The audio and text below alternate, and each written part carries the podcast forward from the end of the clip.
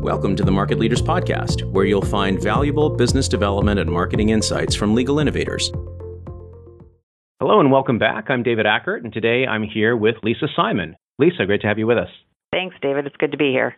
So tell us a little bit about yourself and your firm. So I am the Chief Marketing and Business Development Officer at Lewis Roca Rothgerber Christie. The firm's about 270 lawyers who live and work in the southwest region of the U.S., with our primary location in Phoenix, which is where I work. And then we have other primary locations in Denver, Las Vegas, Los Angeles, as well as Silicon Valley, Colorado Springs, Reno, and Tucson.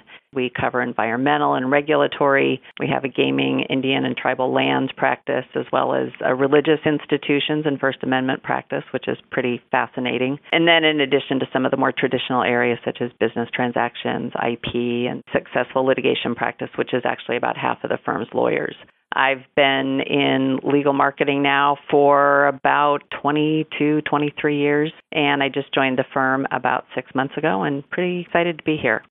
So, talk to us a little bit about your evolution taking on this position at Lewis Roca and the evolution of your team during your tenure so far. So I came into the firm and there had been a gap in leadership for a few months. I was interested in the job as I really love developing and growing and, and building and sometimes rebuilding teams. And so it was very attractive for me to come here and do something like that. The way I tend to put teams together is I really like to have a, a pretty high functioning business development team that works with a supportive marketing and communications function. And really look at that business development team to be embedded and aligned with the different practices within the firms. Really, the first thing that I like to build is the BD function because that gets people on the ground with the lawyers every day, developing those relationships and helping the attorneys understand really what it is that the marketing and BD team can do for them.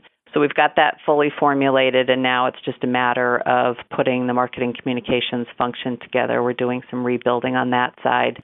But I've already seen a lot of benefit. A lot of the lawyers that I talk to are just so glad to have that alignment, to have what I really consider an account team for each of the different practice areas where they have somebody that they can go to regardless of what it is that they need to begin to understand all the valuable things that the, the department can do for them getting ready for 2018. We've got a lot on the plate that we want to do everything from CRM and rebranding to all the fun business development activity things like gamification and all of that.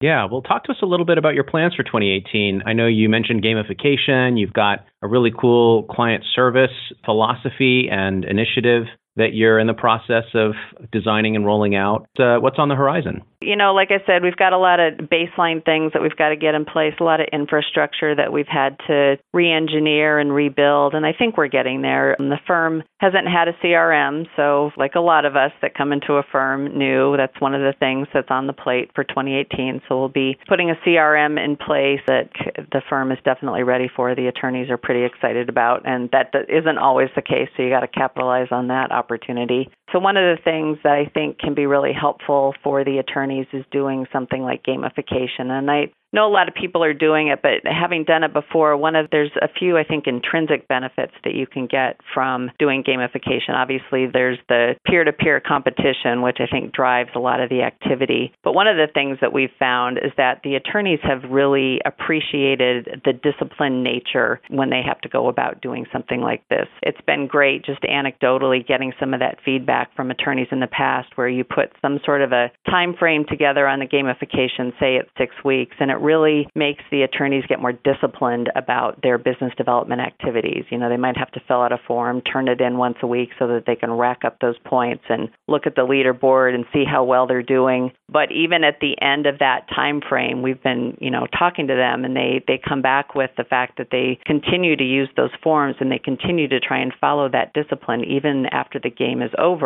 so that you can really create that habit of of doing business development activities at certain points throughout the week or throughout the month or whatever that looks like. And the other nice thing, as you can expect, we're always striving for good ROI, is being able to track some of that activity. So we've been able to look at that time frame that we conducted that gamification or that game and then go back and look at specific matters following that time frame and theoretically tracking those new matters that are coming in back to that time period where attorneys theoretically theoretically were a lot more active in their business development. Let's talk a little bit more about the gamification initiative. You know, I know that some firms have had a lot of success with this. Others have found that there's a few that take to it and then a lot of people that just sort of roll their eyes at it. How were you able to generate some enthusiasm across the lawyer body for the concept of gamification? A lot of it probably depends on culture, and we'll see how it goes here because I ha- haven't done it at this firm yet. But I really think that peer to peer competition just creates a lot of activity. And I also think that that quote unquote public leaderboard where people can see on a weekly basis or a daily basis how they're doing, it creates that competition and helps drive a lot of that activity and the willingness for people to engage in something like that. Now, the truth is, out of however many attorneys that I've done it with in the past, you're honestly only going to get probably in a good day 50% participating. And you're probably of that, you know, only going to get maybe another half to two thirds who are really, really actively doing it. But when you think about, you can get that many attorneys involved in doing something on a daily basis or a weekly basis or even a biweekly basis, you're going to generate some really good, not only good business development activity, but again, going back to that idea of a habit, they're getting in the habit of doing it. And I, I can't remember what it is, that study that says, you know, if you do something for 28 days or some period of time, it becomes a habit. I think it's just a great way of, again, creating that discipline in the lawyers of understanding that this isn't just something that you do when you look at your, your timesheet at the end of the week and think, oh, God, I got to get out there and get new work. This is something you've got to do all the time. So I think it's just a great way to get that mindset in the attorney's head. That's a great point. When you talk about peer to peer competition, are you pitting the lawyers against themselves or are you pitting groups against each other? That's interesting. I've only done it with the lawyers pitting against each other, so that peer to peer competition, lawyer to lawyer, or even breaking it out. The last time we did this, every week we had little mini contests so that the associates who theoretically might not get as many good activities or as many points, we tried to create, you know, little mini contests for the associates. So whoever the highest ranking associate was that week would get a prize. We haven't done it by practice group. I haven't done it by practice group yet, but that's actually something that we're looking looking at to do here when they compete against each other? Is this sort of like a March Madness construct where the winner of one competition now goes head to head against the winner of another competition, and ultimately there's sort of one that rules them all, or uh, is it done that? But I like the idea. Haven't done that, but that's that's actually that that could be a really cool idea. I like that. Well, I'll I'll warn you. We tried that model. Uh, we called it Pipeline Madness. We tied it to our practice pipeline platform, and one of the benefits to that model is that they already understand how the framework works. So you have that buy-in. But what we noticed is that the lawyers who got left behind found themselves growing in population as the exercise wore on. And so everyone who basically didn't get to the playoffs had a lot of downtime on the game. So that construct is not always a, a surefire success, just a word to the wise. All right, got it. And how do you handle the prizing? Do you have like a, a prize board? Do you have are, are they just sort of you know token prizes and it's really the bragging rights, or is yeah, there something? it's the bragging rights. I mean, we've done prizes, but I, I I really don't think they even care so much about that. I mean, the last one that we did, the first prize was actually extra money in their individual business development account for the following year. That's not. I mean, it's a prize, but it's really not a prize. That's you know, really one of the one of the prizes, right? One of the other prizes was actually a paid quote unquote trip to another office. And fortunately, we had offices where you'd actually want a vacation, so so we had a, a paid trip to another office. But part of the deal was you had to go into that office, spend the day there, and then you know there were other things that came with that. Oh, and ah, then the other thing was like an are Apple so Watch, self-serving. It's right? like the wins with every turn. right? None of this, of course, was my idea. This was all my business development team that came up with these prizes. But, you know, that's the kind of thing that still goes back to in the end, we're still focused on business development. So, yeah, you're going to get a prize, but it's going to tie back to generating revenue for the firm. That's really smart and reinforces what you said earlier about having a business development mindset at the firm and that, you know, the rising tide lifts all boats, as they say. Yep. Very cool. One last question on this.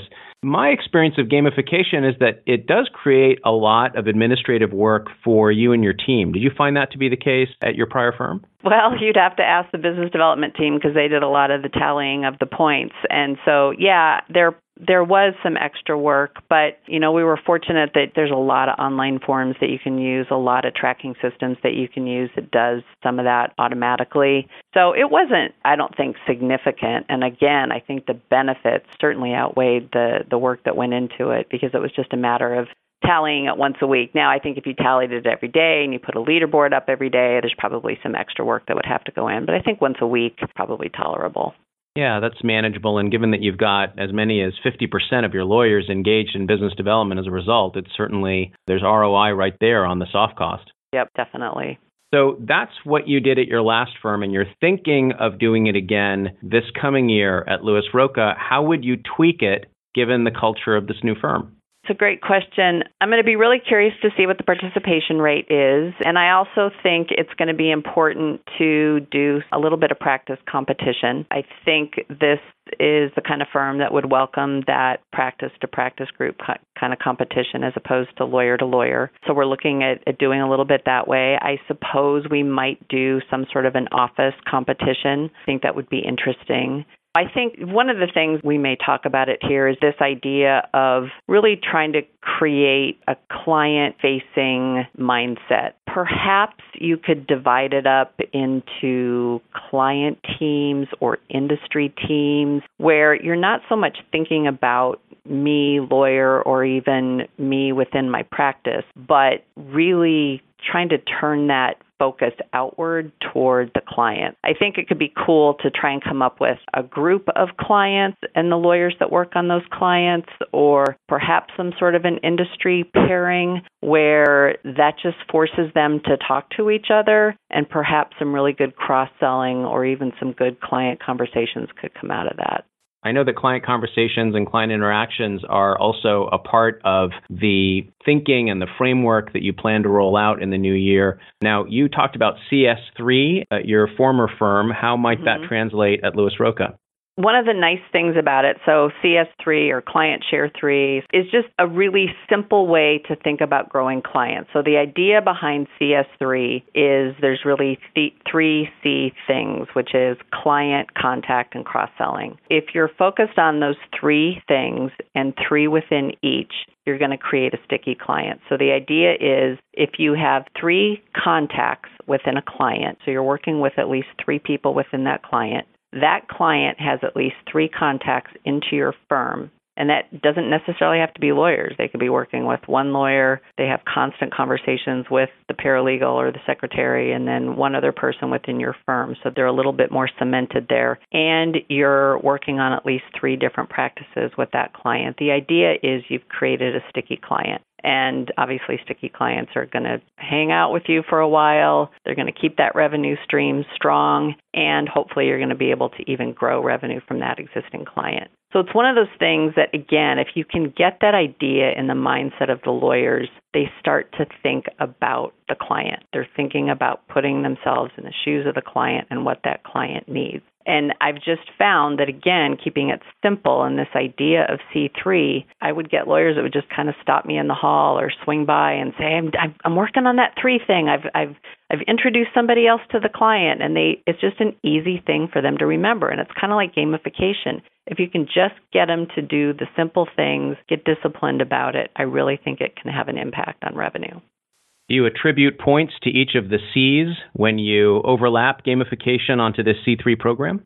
No, but I might steal that idea. I like it. Yep. So if it's C3s, you get points for however many clients you're talking to, how many however many contacts within the clients, up to 3, and then of course the cross-selling. Each of these are targets in the game. I like it. This has really been a great conversation, and I appreciate your thoughts on gamification. I'm curious to know where you go for these cool ideas that you bring to your firm. Where are you finding innovation, inspiration, intelligence as an executive who's trying new things at the various firms where you're working?